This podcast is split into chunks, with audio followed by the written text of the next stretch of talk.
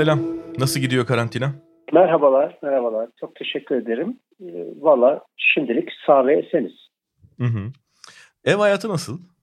Ya şöyle ben çok uzun bir zamandır yani 1989'dan beri zaten haftanın büyük bölümünde evde çalışıyorum. Rutinim zaten bu.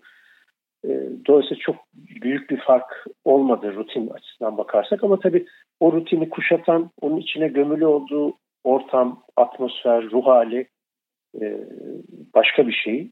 E, yani kaygı, belirsizlik. Bir de bizler gibi hani evlerden çalışabilenler, evlerinde duranlar, durabilenler gibi imtiyazlı olmayanların durumunun insana verdiği derin, çok derin kaygı iyi gelmiyor tabii. Ne düşünüyorsun bu durumlar hakkında? Yani işte neredeyse 3 aydır falan e, adım adım gelen bir şeyle sonunda karşı karşıya kaldık biz de. Ve belli ki sert bir şekilde de üzerimizden geçecek. Ne kadar süreceği evet, de belli evet. değil. Yani aslında çok özgün ve e, çığır açıcı görüşlerim yok bu konuda. Herkesin birçoklarının görebildiğini ben de görebiliyorum. Hani şu alt hastalık e, virüsün özellikle yıkıcı e, olacağı durumları anlatırken alt hastalık diyorlar ya alt evet. hastalığı olanlar özellikle çok risk grubu diye. Aslında bütün dünya olarak biz bir alt hastalıkla yakalandık buna. Hani o alt hastalık ne? İşte nasıl tabir edeceksiniz? Sistem, kapitalizm, e, bu düzen yani. Sadece Türkiye değil, bütün dünyayı kastediyorum. Hı hı. E, bunun içine şu da dahil. Hani bilgiye, e, rasyonel e, açıklamaya karşı işte o post-truth e, diye de ün kazanmış olan olağanüstü kayıtsızlık, bir keyif, keyfi bir e, akıl fikir ve bilgi reddiyesi diyeyim. E, bunlar hakikaten dünya ve insanlık çapında bizim alt hastalığımızdı ve e, bizi hakikaten tür olarak son derece zayıf ve acınası bir vaziyette yakaladı. Evet bu e, bilgiye kayıtsız olma durumunu biz galiba tam böyle ortada yaşıyoruz gibi geliyor bana. Yani o dille konuşuyor idare ama tam da onun gereğini yapmıyor galiba. Aynı şeyi başka popülist ülkelerin yani başka ülkelerin popülist yöneticilerinde de görüyoruz. Böyle bir ağır ağır idrak etme durumu var sanki. Ee, öyle biraz da bunun e, sonuçlarına yapılması gerekenle ilgili sonuçlarına dire, direniyor, ayak diriyor e, bütün sistemler.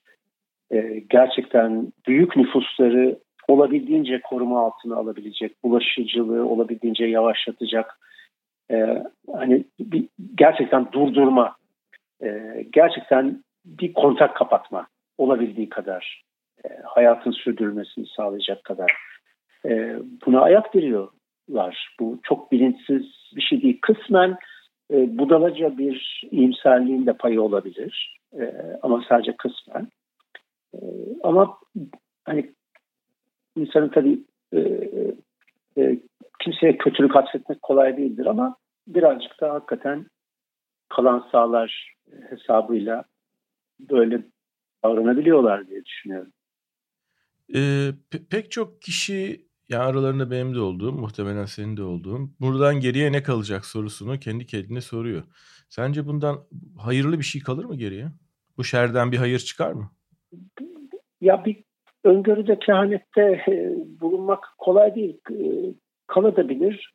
Çok daha korkunç bir düzen ve hayatı da geçirebiliriz. Birazcık bir insanların ne yapacağına bağlı, nasıl reaksiyon göstereceğine bağlı. Yani şunu düşünüyorum. Birçok insan bu çaresizlik ve korku durumunda birisinin, bir gücün müdahale etmesini, en sert önlemleri almasını istiyor. Hatta birçoklarının da dikkat çektiği bir paradoks bu. E, normal olarak e, özgürlüklerin kısıtlanmasına karşı en duyarlı olan insanlar şu dönemde katı bir şekilde katı önlemlerin getirilmesi, katı yani sokağa çıkma yasağı talebini dahi dillendirebildiğini görüyoruz. Bu, bu, buradaki paradoks çok düşündürücü. E, şunu gösteriyor bize. Yani sıkı önlemler e, konusunda yükselen bir talep olacak ve birçok birçok yoksunluğa, birçok e, hürriyetten, olanaktan vazgeçmeye hazır olabilecek insanlar. Bir yandan böyle bir şey var. Buradan çok kötü bir şey çıkabilir. Ama bir yandan hani diyoruz ya bugüne kadar işlediği biçimiyle bu sistem denen şey e, çürüklükleri, insanlık dışılıkları hani dünyayı e, ekonomiyi her şeyi tümüyle e, yanlış yürütüyor olmanın da idrakine var, varıyor insanlar. Hı hı. Ama hangisi galebe çalacak? İnsanlar nasıl çözüm ve dayanışma yolları geliştirecekler? Bunlara bağlı. Bir, bu salgın hastalıklar bilimi bununla ilgili bilimsel çalışmaların öncüsü sayılan 19. yüzyılda Rudolf Virchow diye bir hekim var. Ben de yeni okudum, öğrendim.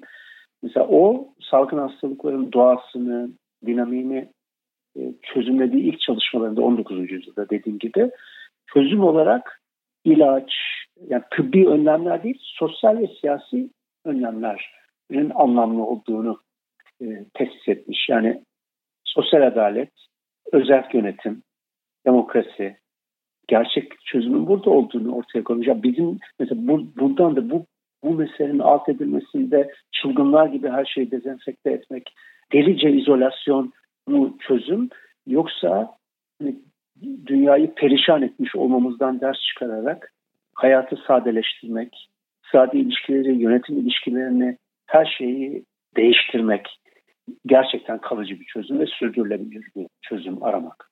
Bu, bu mu çıkacak? Yani tabii ki ikincisi olması gereken gönlümüzdeki istediğimiz e, ama bu bunun için uğraşacak insanlara bağlı. Bu hakikaten siyasi bir çözüm. Mesela bu sosyal mesafe kavramını da bununla ilgili ilk uyarıyı Melek Göregenli yapmıştı. E, yanlış bilmiyorsam. Sosyal mesafe kavramının yanlışlığı. Bize lazım olan şu ara fiziki mesafe. Aramızda fiziki mesafe. Sosyal mesafeyi tam tersine azaltmamız gerekiyor. Hı-hı. Mesela sınıfsal eşitsizlik de bir sosyal mesafe. Bunu azaltmanın yollarını düşünmek için bundan daha sert, daha ciddi bir uyarı olabilir mi? Tam tersine sosyal mesafeleri azaltmak, yani sosyal ilişkileri başka bir düzeye taşımak e, gerekiyor şu zamanlar. Evet dediğin gibi üstelik bu alınan önlemler sosyal mesafeyi yani sınıflar arasındaki mesafenin açılmasına daha da açılmasına neden oldu. Yani bir evde evet. çekilebilenler var. Ha bir de bunu sloganlaştırıyoruz. Evet sosyal bir de çekilemeyenler. Evet. Artırın diye. Evet.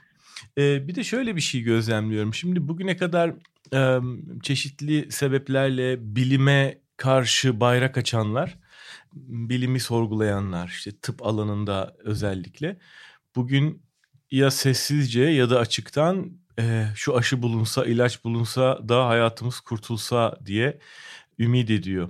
Bu kalıcı bir şey mi yoksa acaba son derece faydacı bir şey mi? Hmm. O kafada olanlar öyle olmaya devam edecekler mi bunu atlatınca? Eyvallah. Yani e, tabii ki faydacı bir tutum bu.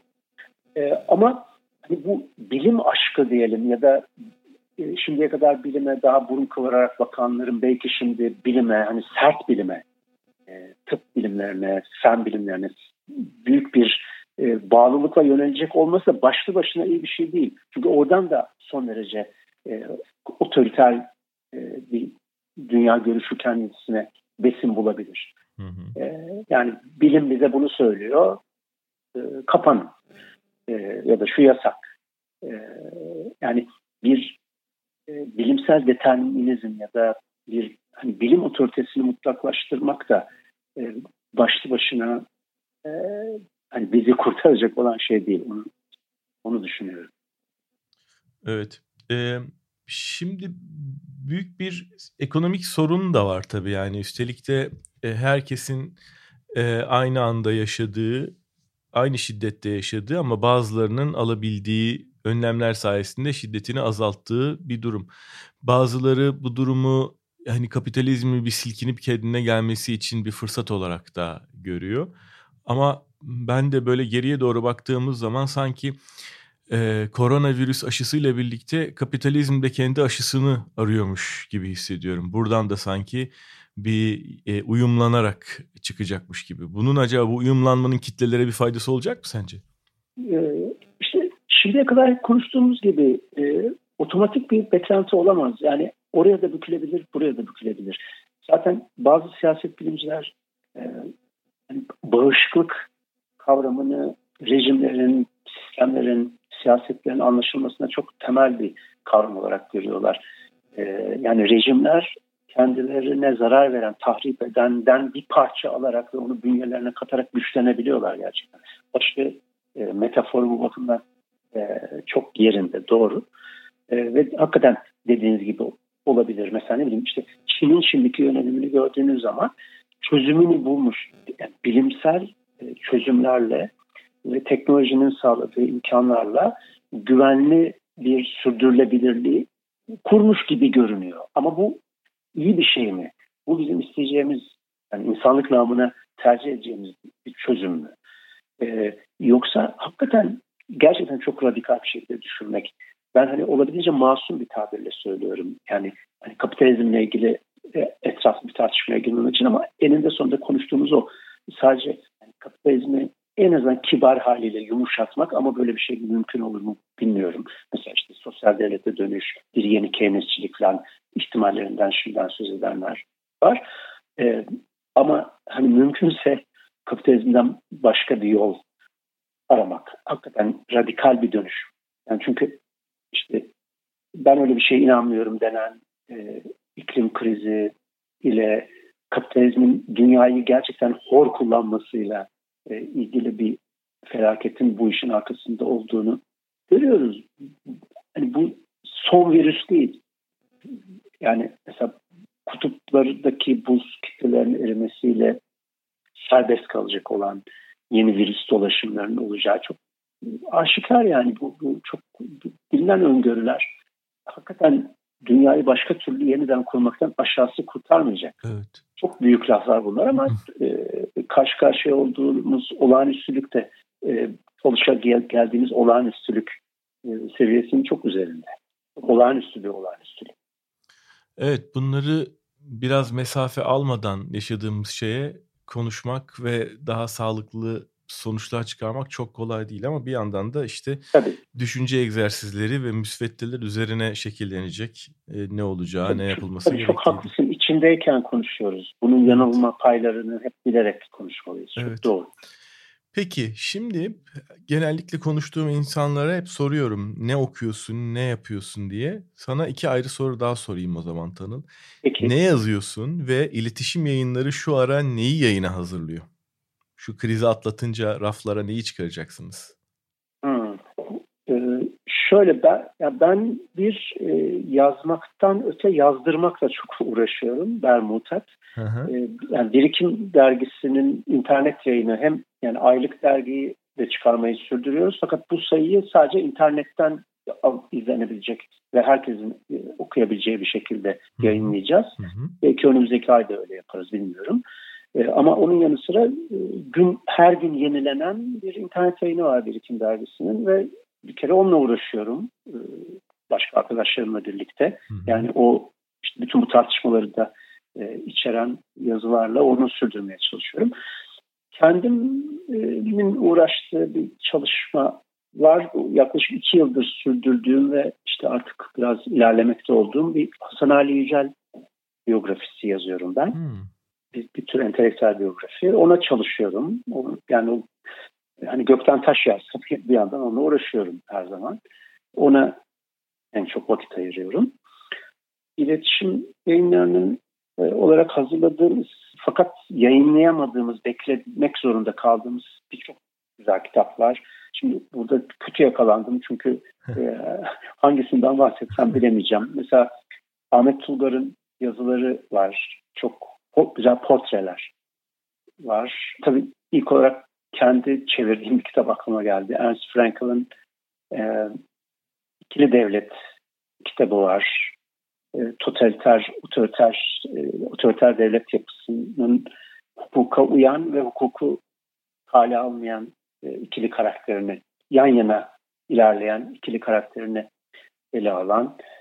E, Hayati Sönmez'in Mavi Bozkır adlı çok güzel bir öykü kitabı var. Ee, ama dediğim gibi hiç, hiç bunu düşünmediğim için şimdi sadece ilk aklıma gelenleri söylüyorum ve eminim en az bunlar kadar heyecan verici kitapları unutuyorum. Herkes beni affetsin. Peki zaten biz alışkınız iletişimden her zaman güzel ve şaşırtıcı kitaplar görmeye. Biz takipteyiz nasılsa. Tanıl Bora çok evet. teşekkür ederim. Bir pazar günü yaptık bu kaydı. Pazar öğlen saatlerinde. Zaman ayırdığın için e, ve bizimle paylaştığın için fikirlerini ve bildiklerini teşekkür çok teşekkür ederim. ederiz. Çok sağ ol. Böyle zamanlarda sohbet hep iyi gelir. Çok evet gerçekten de öyle. Çok sağ ol.